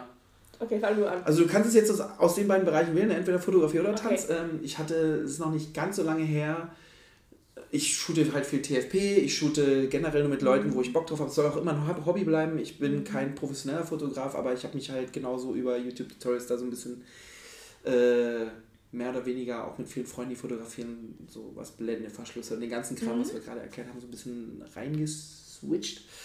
Und hatte ein Shooting mit einer, die ähm, ein paar erotische Fotos für ihre Freundin haben wollte. Mhm. Und wir haben uns getroffen, waren draußen und äh, sie stand da wirklich dann schon so halb nackt, hatte wirklich wenig an. Und dann meinte ich so, ja, geh doch mal auf so eine, wir waren in so einem Lost Place. Und ich sagte, geh doch mal auf so eine Mauer hoch. Und sie kletterte auf diese Mauer, die jetzt vielleicht so einen Meter hoch war oder vielleicht 1,50 Meter. Und dann wollte sie auf so einen Stein, der daneben so stand, drauftreten und dann ist sie so voll da runtergefallen. Oh nein. Sie ist so weg, weil dieser Stein weggerutscht ist. Und das bei mir hat sich wie ein Zeitlupe im Kopf so angefühlt, weil sie, sie machte noch so eine Schraube in der Luft. Eigentlich dachte ich mir so innerlich kurz so, boah, krass, die kann eine Schraube. so als Tänzer, so, weißt du. Und dann landet sie, aber, landete sie aber so ähm, auf, dem, auf der Seite vom, vom Po äh, und auch noch auf der anderen Seite irgendwie so drauf, weil sie ab, ab, ab, abgerollt hat. Und ich stand erstmal so mit der Kamera und dachte so, ey, ist alles in Ordnung so, ne? Und sie so, ja, ja, ist alles und putzte sich so ab, stand auf und ich sah dann aber so, dass links und rechts so ein paar Abschöpfungen einfach da oh. waren. Es muss schon wehgetan haben, aber sie hat das echt wie ein Profi genommen. Ich habe dann so zehnmal noch nachgefragt und habe gesagt, ich weiß nicht, ob wir jetzt hier abbrechen sollten oder weiterschuten wollten, weil das tat mir jetzt einfach so mega leid. Mhm. Und ich habe mir dann aber hinten raus, und das ist jetzt das Lustige an der Story, einfach gedacht, ich stehe da als Typ in einem Lost Place mit einer fast nackten Frau Jetzt stelle ich mir vor, die fällt da runter, ist bewusstlos und ich muss einen Krankenwagen rufen. Wie erkläre ich das der Polizei, dem Krankenwagen, dem Notarzt, wer auch immer, wer dann kommt? Ich hätte sie ja auch quasi aus diesem Lost Place auch erstmal raustragen können mhm. und müssen. Ähm, zum Glück war sie relativ klein, das wäre gegangen irgendwie, weil ich bin ja dann, ich habe ja auch einen Erste-Hilfe-Lehrgang erst vor kurzem wieder gemacht. Das heißt, mhm. ich weiß noch, wie das alles geht, aber ich hätte sie trotzdem versucht, irgendwie rauszutragen dann hast du sie halt so halbnackt auf dem Arm, kommt, dann kommt so ein Arzt angefangen. kommt und, gar nicht gut an. Und du denkst dir so, halt, stopp, warum bin ich jetzt der Dumme? So, weißt du, so. Das war auf jeden Fall, also es war nicht lustig, als es passiert ist, aber so im Nachhinein ist das Kopfkino so ein bisschen mitgegangen. Jetzt dachte ich mir so, alter, krass, alles cool, mhm. ihr geht's wieder super gut, die Fotos sind super gut bei ihrer Freundin angekommen, die hat ja ein schönes, äh, so ein schönes Fotobuch auch daraus gebastelt. Ich bin okay. mega zufrieden, sie ist mega zufrieden, die Freundin ist mega zufrieden. Happy End für alle, aber das war echt mein Fuck, diese Story. Oh Alright, das war wirklich krass. ja. Oh, ich wusste gar nicht, wie ich reagiert hätte. Krass. Ja. Das hat schon ein paar blaue Flecken gegeben. Es war eine Fail und dann nachher aber auch gleich eine lustige Story. So ja, nein, so weißt du, so. Schon. Ja. Ich überlege gerade, ob ich so, so krasse Fail-Stories Ist mal irgendwas passiert beim Shooting, wo du sagst, so, oh krass. Boah, nee, tatsächlich noch nicht. Also zum Glück noch nicht. Ist mal bei mir irgendeinem Battle was passiert, wo dir fast jemand in die Kamera gesprungen wäre oder? Nee, aber einem Kollegen ist mal, also der ist auch wirklich direkt neben mir und da hat jemand so einen so einen Flair gezogen und hat ihm halt voll die Kamera weggehauen. Alter. Also mir ist das noch nicht passiert. Nee, Fail noch nicht. Ich habe eine, eine ganz schöne Story mhm. auf jeden Fall. Da habe ich auch ein Tattoo zu tatsächlich mit Koordinaten. Okay. Ist tatsächlich mit dem Island-Projekt äh, hat das was zu tun. Mhm. Ähm, war für mich so meine schönste Shooting-Story, muss ich sagen. Weil es war so richtig so, um, ähm, just do it. Wir können echt für so eine Nike-Kampagne nehmen. Ähm, wir waren halt so, ich habe mit Andy geshootet, Andy Calypso, in so einem in so einer Felsspalte, wo so ein Wasserfall drin war. Sonnenuntergang kam da rein und wir haben es zum Verrecken nicht hinbekommen, das schön zu fotografieren, weil das war einfach, der Moment war so überwältigend und wir haben kein geiles Foto bekommen. Und wir sind da halt raus und die anderen sind drin geblieben, weiter geshootet. Andy John Sky und ich gehen zurück Richtung, ähm, Richtung Parkplatz. Das war so einen guten Kilometer entfernt. Und wir waren halt komplett nass und durchgefroren. Kamera lief Wasser raus. Andi hat ihre Klamotten ausgezogen, nur noch den, den Mantel drüber gezogen, mhm. weil das Outfit so nass war. Und wir sind halt Richtung, ähm, Richtung Parkplatz und die Sonne ging gerade so hinter den Wolken unter und wir sind halt auf so einen riesigen Wasserfall zugelaufen, der bekannt dafür ist, dass man von hinten so durchshooten kann, so Richtung Sonnenuntergang. Und ich sag noch zu denen so, boah Leute, ich bin echt ein bisschen froh, dass die Sonne jetzt so von den Wolken verdeckt ist, weil ich kann nicht mehr. Es ist drei Grad, ich bin am Frieren, ich sterbe, meine Kamera ist nass so. Wenn jetzt die Sonne aber draußen wäre und ich würde da vorne nicht shooten, ich könnte mir das nicht verzeihen, weil das Licht eben war zu krass. Hm. Und wir gehen so zwei Minuten weiter, Wolken gehen nochmal kurz weg, Sonnenuntergang ist nochmal da. Und Andi ist so in ihrem Hamburg-Akzent einfach sich so, also ich will ja nichts sagen, ne, aber renn. und ich war so, fuck. Und ich gucke so John an, weil Andi ihr Outfit hat komplett nass, also war schon ausgezogen. Ich so, John, wo ist dein Outfit? Im Auto. Ich so, renn.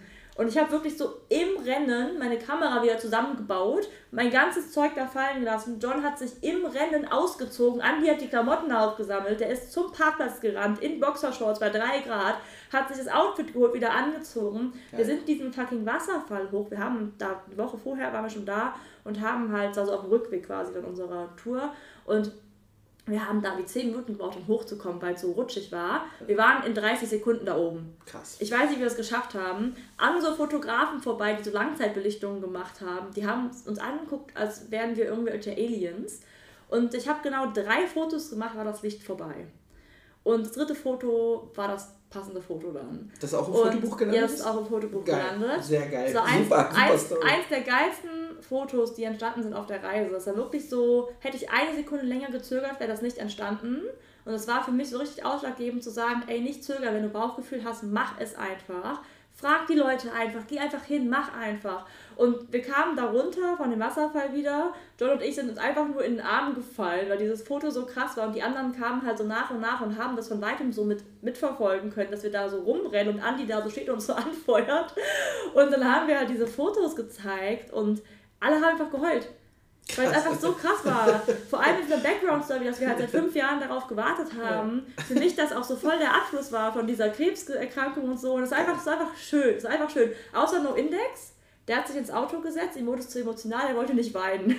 der hat sich einfach ins, einfach ins Auto gesetzt und die Tür zugemacht. Die Pussy! er saß einfach da so auf der Rückbank und hat den, die, die Kopfstütze angestarrt. Es ist übrigens gleich ein Callout an No Index, den hatte ich mich auch schon mal gefragt, ob er mal Gast sein möchte, aber es hat letztes Mal irgendwie nicht geklappt, aber er wird bestimmt auch nochmal Gast sein. Dann, dann spreche ich ihn darauf nochmal an, auf diese Szene, wo er dann so ins Auto verzogen hat. Geil. Okay, das, das ist wirklich auch eine sehr gute Story. Aber wie gesagt, ähm, auch eine sehr schöne Story. Aber halt leider keine Fail-Story. Nee, aber es ist, es, ich habe ja gesagt, kann auch lustig sein. Ja. In dem Moment war es ja lustig, auch alle, dass ja. schon ausziehen musste und alle ja. irgendwie so, dass das so ein so ein Zusammenspiel von mehreren Faktoren war, die dann letztendlich zu diesem guten Foto und dann heulen auch noch alle. Also es ist schon ein bisschen Comedy-Potenzial ja, ja. da drin. Es ist schon ein bisschen Gold, wenn man so drüber nachdenkt. Ich hätte gerne jemanden gehabt, der das alles filmt. Das wäre ja, ja, lustig gewesen. Der nur mit der Kamera dabei so mal alles ja. abgefilmt. So. Ja, geil. Hätte noch nichts machen können, aber musste in den Bus. er hat zeitgleich ein sehr, sehr geiles Video gedreht äh, zu einem Remix von Just a Kid Mhm. In dieser Felsspalte mit dem Wasserfall im Hintergrund und so. Also er hat die Zeit auch anders gut genutzt. Okay, okay. Dann ist er erstmal damit auf jeden Fall wieder ein bisschen rehabilitiert. Ja. Gut, ich überlege gerade, ähm, hatte ich irgendeine coole Story mit meinen Crews? Äh, ich war in mehreren Crews drin. Äh, ich hatte auf jeden Fall sehr, sehr viele. Ähm, ich überlege, welche ich erzählen kann. Also. Also ich glaube, die lustig, wir haben mal, das ist jetzt wahrscheinlich random, super, haben viele erlebt wir sind früher mit einer Crew, äh, die hieß damals äh, Red Ribbon Squad. Äh, mhm. Aus der Crew bin ich dann irgendwann raus, weil die haben sich auch zerteilt und so weiter und so fort. Also viele sind halt ins Ausland oder haben nicht mehr getanzt oder so. Und wir waren aber mal eine Zeit lang ziemlich dicke und äh, haben sogar für das Battle of the East, was ein Vorschlag für das Battle of the Year war, mhm. trainiert und so.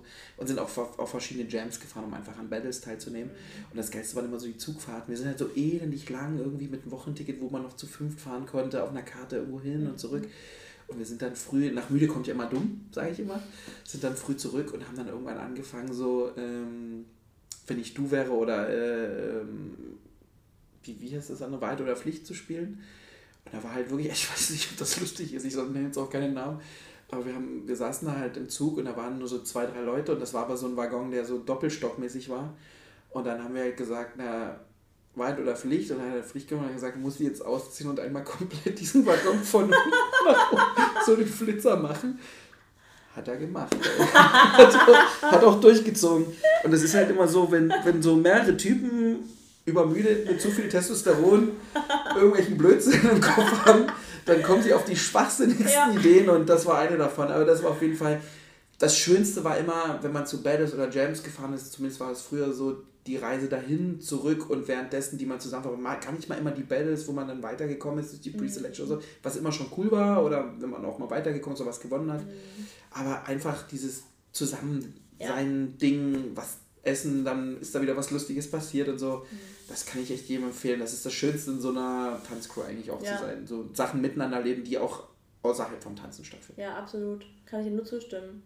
So, hast du eine? Ja, äh, ich hab, du hast bestimmt so 2000. Ich habe eine richtige Fail-Story. Ja, geil. Boah, es lässt sich jetzt richtig unprofessionell wirken, bestimmt. Das ist mir einmal passiert und nie wieder. Ich glaube, mhm. das ist auch so eine Sache, die jedem Fotografen einmal passiert und dann nie wieder. Das, boah, das hat mich so viel Geld gekostet. Ich habe mal, ähm, deswegen zum Thema nach müde kommt dumm, mhm. ich habe eine Hochzeit geshootet, den mhm. ganzen Tag und die ganze Nacht, super anstrengend, so vier Stunden geschlafen, am nächsten Tag nach London geflogen, um das Dance Your Style London zu shooten. Ähm, und ähm, ich habe das Event geshootet und merke, meine SD-Karte geht voll.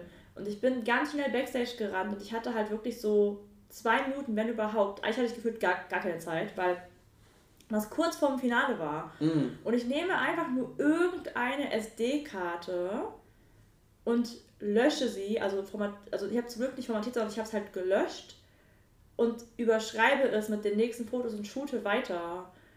Und während ich das mache, merke ich, fuck, das waren die Hochzeitsfotos. Und ich war so, fuck my life. Also ich dachte, dass genau das war mein Gesichtsausdruck. Ich war so, scheiße, was soll das gerade getan? Und ich habe sofort die Karte rausgenommen und halt nicht darauf weitergeshootet, weil wenn formatiert gewesen wäre, wäre vorbei gewesen. Zum Glück war es nur gelöscht und ein paar überschrieben. Aber diese Fotos wiederzubekommen, hat mich einfach 800 Euro gekostet. Also es gab dann quasi einen Service, der das für dich erledigt ja. hat oder jemanden, ja. der, der konnte die Daten wiederholen. Ja. Ey, hast, aber das, das hast du aber, Glück gehabt trotzdem. Aber nicht alle Fotos. Es waren noch genug Fotos, um trotzdem eine gute Reportage abzugeben. Und keiner hat irgendwas bemerkt. Aber das waren vier Wochen, die ich in, inner, wirklich in körperlichen Schmerzen gelebt habe, weil ich nicht wusste, ob ich die Bilder zurückbekomme. Das ist auch eine wilde Geschichte. Das ist wirklich eine Fail-Story. Das, das ist so, wow. der größte Fail ever. Und das Ding ist halt, dass auch noch dazu kommt. Normalerweise shoote ich immer mit zwei Karten gleichzeitig, immer zwei Karten mhm. drin und ja. zeitgleich überschrieben wird. Normalerweise, wenn ich nach Hause komme, habe ich immer sofort nochmal eine externe Festplatte, wo ich alles drauf abspeichere. Als Backup. An, ja, an dem Tag, ich weiß nicht weswegen, ich habe es nicht gemacht. Ich habe auf einer Karte geshootet, ich habe nicht abgespeichert, am nächsten Morgen direkt nach London geflogen. Ich hätte einfach diese Karte zu Hause lassen sollen, weißt du? Ich war, es war einfach nach müde kommt dumm. Es war wirklich einfach nach müde, müde kommt dumm. Aber wie gesagt, einmal und nie wieder. Das ab 2019 war das. Es ist nie wieder passiert danach. Wird mir auch nie wieder passieren. Also ich kontrolliere mittlerweile echt fünfmal, ob ich alles abgespeichert habe und speichere alles nochmal auf zwei externen Festplatten. Ich verstecke sogar eine Festplatte bei mir zu Hause irgendwo, weil ich Angst habe, dass irgendwie Einbrecher kommen und die Bilder klauen könnten. Ey, ich, jetzt bin ich sowas von abgesichert. Das aber echt, das ist so eine ja. richtige Schock. Ich weiß gar nicht, was ich jetzt noch als dritte Story bringe. Ich habe nur so eine ganz kleine noch. Also ja. ich habe so viel auch erlebt und wahrscheinlich fallen mir ja. nach diesem ganzen Aufnahmeding hier noch zwei Millionen andere ein. Aber ich war mit Battalion East, meiner aktuellen Crew, ich bin zwar nicht mehr tänzerisch da tätig, mhm. aber ich represente die halt noch, wenn ich hoste, also lass mich immer mit der Crew auf den Flyer schreiben. Mhm. Ähm, Battalion East, ähm, Grüße gehen raus an die komplette Crew, die eher so in Leipzig, Bad Lausig, äh, ich aus Dresden jetzt äh, immer noch aktiv sind. Also Beagle Steelish ist noch aktiv, Fancy the Fox ist noch aktiv, die tanzen alle noch und der Rest, der nicht mehr aktiv ist, mit denen ist man trotzdem noch befreundet. Wir haben auch noch eine Gruppe, wir schreiben uns ab und zu mal so äh, eine WhatsApp. Wir waren mal mit Fancy und Long, der damals noch dabei war, und ich waren mal bei einem Battle in Prag gewesen und es mhm. waren 2 gegen 2. Und Long war, glaube ich, nur mit und Fancy und ich haben gebettelt. Und das war halt so eine richtig, das war ein riesiger Raum. Ich glaube, Dizzy von Supernaturals hat gejudged mhm. und so. Also war auch ziemlich gut so vom, vom Judging-Panel da. Und wir sind auch ziemlich weit gekommen. Ich glaube, wir sind das im Halbfinale rausgeflogen und das in Tschechien haben wir einfach mal so ein bisschen Flagge und Gesicht gezeigt. Das war eigentlich, cool. eigentlich ganz geil so. Ja. Und irgendwann haben wir Long gesucht, habe ich nicht gefunden. Und es war halt ein riesiger Raum, es waren super viele Tänzer drin, alle haben gecyphert, es waren bestimmt so vier, fünf Cypher, die da drin irgendwie liefen so. Und auf einmal macht der DJ einfach nur so ein, so ein Backspin und es ist ganz kurz für so zwei Sekunden so ein Break, so Pause. Und Fancy denkt sich einfach so und ruft so, Long! Und du hörst einfach nur so im Raum so, ja! und, und alle so in dem Raum denken sich so, was war das?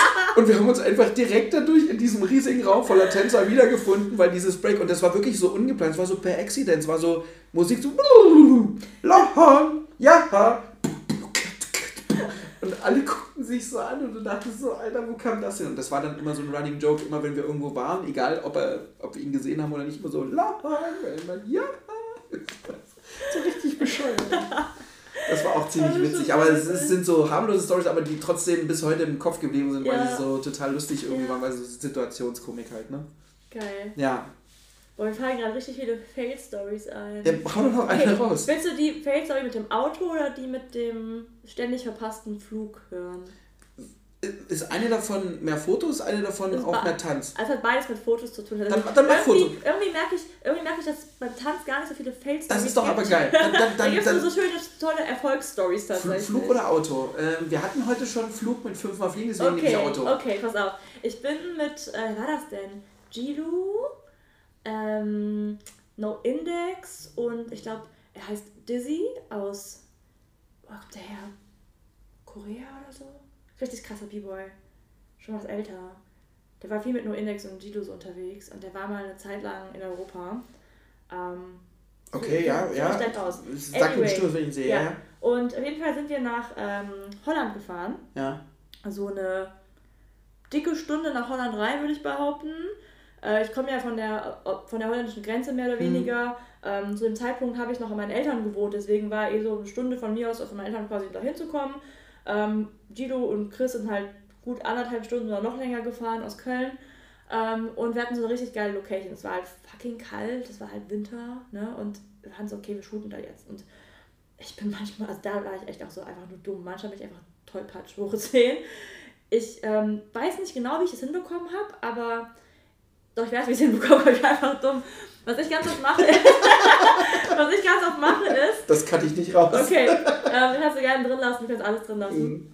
Was ich ganz oft mache, ich habe so, kennst du, wenn du so Routinen hast, Mhm. die immer funktionieren, bis du unterbrochen wirst. Und dann ist einfach der ganze Ablauf Und im dann du Arsch. zu strugglen. So, Ja, ja, ja. so. Mhm. Was ich habe ist, ich habe immer so meinen mein Trolley mit meinem ganzen Equipment und so auf der Rückbank. Ja? Heißt, was ich eigentlich normalerweise mache, ist, ich steige aus, mache die Tür zu, gehe an die Rückbank, habe quasi die Tür auf, schließe das Auto schon mal ab, packe den Schlüssel in die Trolleytasche, hol den Trolley raus, mach die Tür zu. Gott, ich weiß schon. Das ist meine Routine. Ja, okay. Ja? Ja. Ich mache das alles. In dem Moment klingelt mein Handy. Heißt, ich gehe dran. Gino so, ja, wir sind in fünf Minuten da. Okay, cool. Und während ich das mache, mache ich die Tür zu. Und hast aber den Schlüssel natürlich Und hab im den Trolley. Schlüssel schon drin und ich Ja. war so, fuck, die Tür ist zu. Und Gino so, welche Tür? Ich so, ähm, ja, kommt erstmal hier hin. und ich stehe da bei so drei Grad, eine Stunde oder so entfernt von meinen Eltern zu Hause. Und ich denke mir so, fuck. Ja, Leute, wir können jetzt nicht shooten. Mein Equipment ist da drin, zusammen mit meinem Autoschlüssel. Ja, ich habe meinen Vater angerufen, der Ersatzschlüssel gebracht. Wir hatten halt trotzdem eine entspannte Stunde, die ich bei denen im Auto gesessen habe, um uns aufzuwärmen. Hatten ein saugeiles Shooting danach. Aber da dachte ich mir auch so, ey, Digga, was eigentlich mit dir schiefgelaufen? Das passiert, aber genau sowas passiert halt, ne? Warum lassen Leute manchmal einen Schlüssel zu Hause? Weil die Ja. ziehen die Tür zu und merken dann, oh Scheiße. Aber so. ich dachte mir halt in dem Moment, zum Glück waren es halt Gilo und No Index, die halt richtig gute Freunde von mir sind und nicht irgendwelche Kunden oder so. Das wäre super unangenehm gewesen. Ja, Ja. Ja das ist. Gerade Stellst dir kurz vor, so, ja. ja, ist grad, grad noch so Glück gehabt. Ja, genau so. Wenn man sich mit Freunden ist das was anderes, weil die sagen, Mensch, was ist denn mit dir los? Ja, Aber Mit so einem Kunden denkt so, ey, ich habe bezahlt, was soll das jetzt? So, ne? so, Ja, das ist genau. natürlich krass. Ja, zum Glück ist mir bei Kunden sowas noch nicht wirklich passiert. Alright. Na, das ist doch gut. Dass du da noch keine Face-Story hast. So. Auch das mit der Hochzeit, dass du das noch gerettet Ja. hast, ey. Auch da wieder auf Holz klopfen, ja, auf jeden Fall. Ähm, ja, ich glaube, wir sind echt weit gekommen. Wir haben Voll. schon wieder viel mehr gelabert, als was wir vielleicht Doch, wollten, nice. aber es ist ein super Ich gesunder... muss aber auch sagen, ich finde es sehr, sehr cool, weil wir uns ja eigentlich echt noch bei so Events eigentlich Mhm. treffen, wo wir halt nie mehr als so 10, 15 Minuten vielleicht mal Zeit Ja. haben, zwischendurch zu quatschen bei einer Autofahrt oder bei einem Dinner oder so. Ja. Deswegen äh, cool. Wenn ich Fahrer bin und schlechte Musik spiele. Ja, genau. Das sind immer die besten äh, Trash-Playlists auf Oh. jeden Fall. Danke, danke. Grüße gehen raus an meinen schlechten Musikgeschmack. ähm, nee, das ist wirklich so. Also ich schätze das auch sehr, dass man äh, gerade mit diesem Podcast sich hier Zeit nehmen kann, wirklich mal mit Leuten, die man eigentlich, wo man eigentlich denen auch auf Instagram folgt und eigentlich so merkt, die machen eigentlich so viel und eigentlich müsste denen auch mal eine Plattform gegeben werden, so dass man mit, sich mit dem unterhält. Und dann ist dieser Podcast halt äh, auf der einen Seite immer erstens natürlich dieses Tool, aber auf der anderen Seite merke ich auch, dass dieses ganze Podcasten halt wie so eine Art äh, Tagebuch ist. Mhm, ja. Und man unterhält sich dann mit Leuten und ich höre mir mittlerweile auch alte, jetzt die ersten zwei, drei Folgen habe ich mir jetzt einfach wieder angehört und merke, ach krass, das habe ich da gesagt, ach krass, das habe ich da schon gesagt, ach krass, da war ich ja auch und das habe ich ja schon wieder vergessen, obwohl das ein halbes Jahr her ist. Und das ist so, Mhm. ist ein bisschen mein Faktor, wenn man sich so anhört. Ähm, Kurze Frage, ist es für dich komisch, deine eigene Stimme zu hören? nicht mehr. Nicht mehr. Das okay. war am Anfang so, ähm, Mhm. aber durch viele Hosten und so, Ja. Also ich sage manchmal so, oh, das ist jetzt ein bisschen überpaced beim Lachen oder so, aber letztendlich macht mich das authentisch und da bin Ja. ich auch völlig fein mit, da bin ich auch äh, nicht mehr so selbstkritisch, weil das ist ein Laber-Podcast, das ist nichts Professionelles, wo Mhm. man irgendwie so, ne, und äh, das wissen aber auch, auch die Leute, die uns hören. Ja. Aber es wird halt professioneller mit coolen Leuten, die man sich halt einlädt und da bist du halt einer davon. Deswegen vielen Dank, dass du da warst, dass du deine Geschichte geteilt Danke für die hast. Einladung. Ey, super, super gerne. Ich freue mich, für das deine auch schon Zeit. zu posten. Ey, dafür sind wir hier. Ja. dafür nehmen wir uns wirklich jetzt ab sofort auch immer die Zeit. So, und jetzt fünf Tage durcharbeiten, ne? Ja, Team No Sleep, ne? Ich habe Hashtag gehört, wir schauen uns das Pre-Final zusammen an. So werden wir das tun. Das erste auf jeden Fall. Geil. Beim zweiten muss ich dann richtig mit Ich ran. auch. Rap Faust. pff. So. Gut, wir sind raus. Ähm, viel Spaß beim Outro und ich würde sagen, bis zur nächsten Episode. Peace out.